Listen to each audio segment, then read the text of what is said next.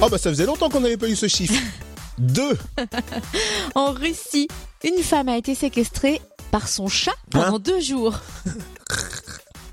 C'est pas possible, c'est pas un chat, c'est un tigre. Ah non, non, c'était bien un matou. Hein Alors c'était le mois dernier, un passant a eu la surprise d'apercevoir à travers la fenêtre d'un immeuble une femme qui appelait au secours. Elle aurait été contrainte de rester enfermée dans sa cuisine pendant deux jours à cause de son chat qui était agressif. En fait, il était devenu un peu fou et à chaque fois qu'elle tentait de quitter la pièce, il l'attaquait. Mais non, bah, si. La pauvre. Donc le passant hein, qui l'a vu a prévenu les secours. Ils ont neutralisé le dangereux félin comment ? Avec une couverture. Ils l'ont rendu à sa propriétaire en lui conseillant de consulter rapidement un vétérinaire pour évoquer ce fameux caractère agressif. La pauvre, on rigole mais ça doit pas être rigolo. Ah, pas doux le matou, pas net le minet, fou, fou le minou. Bref, une histoire qui met en boule. De poil. Et tu devais dire, ah bah chat alors. Chat alors.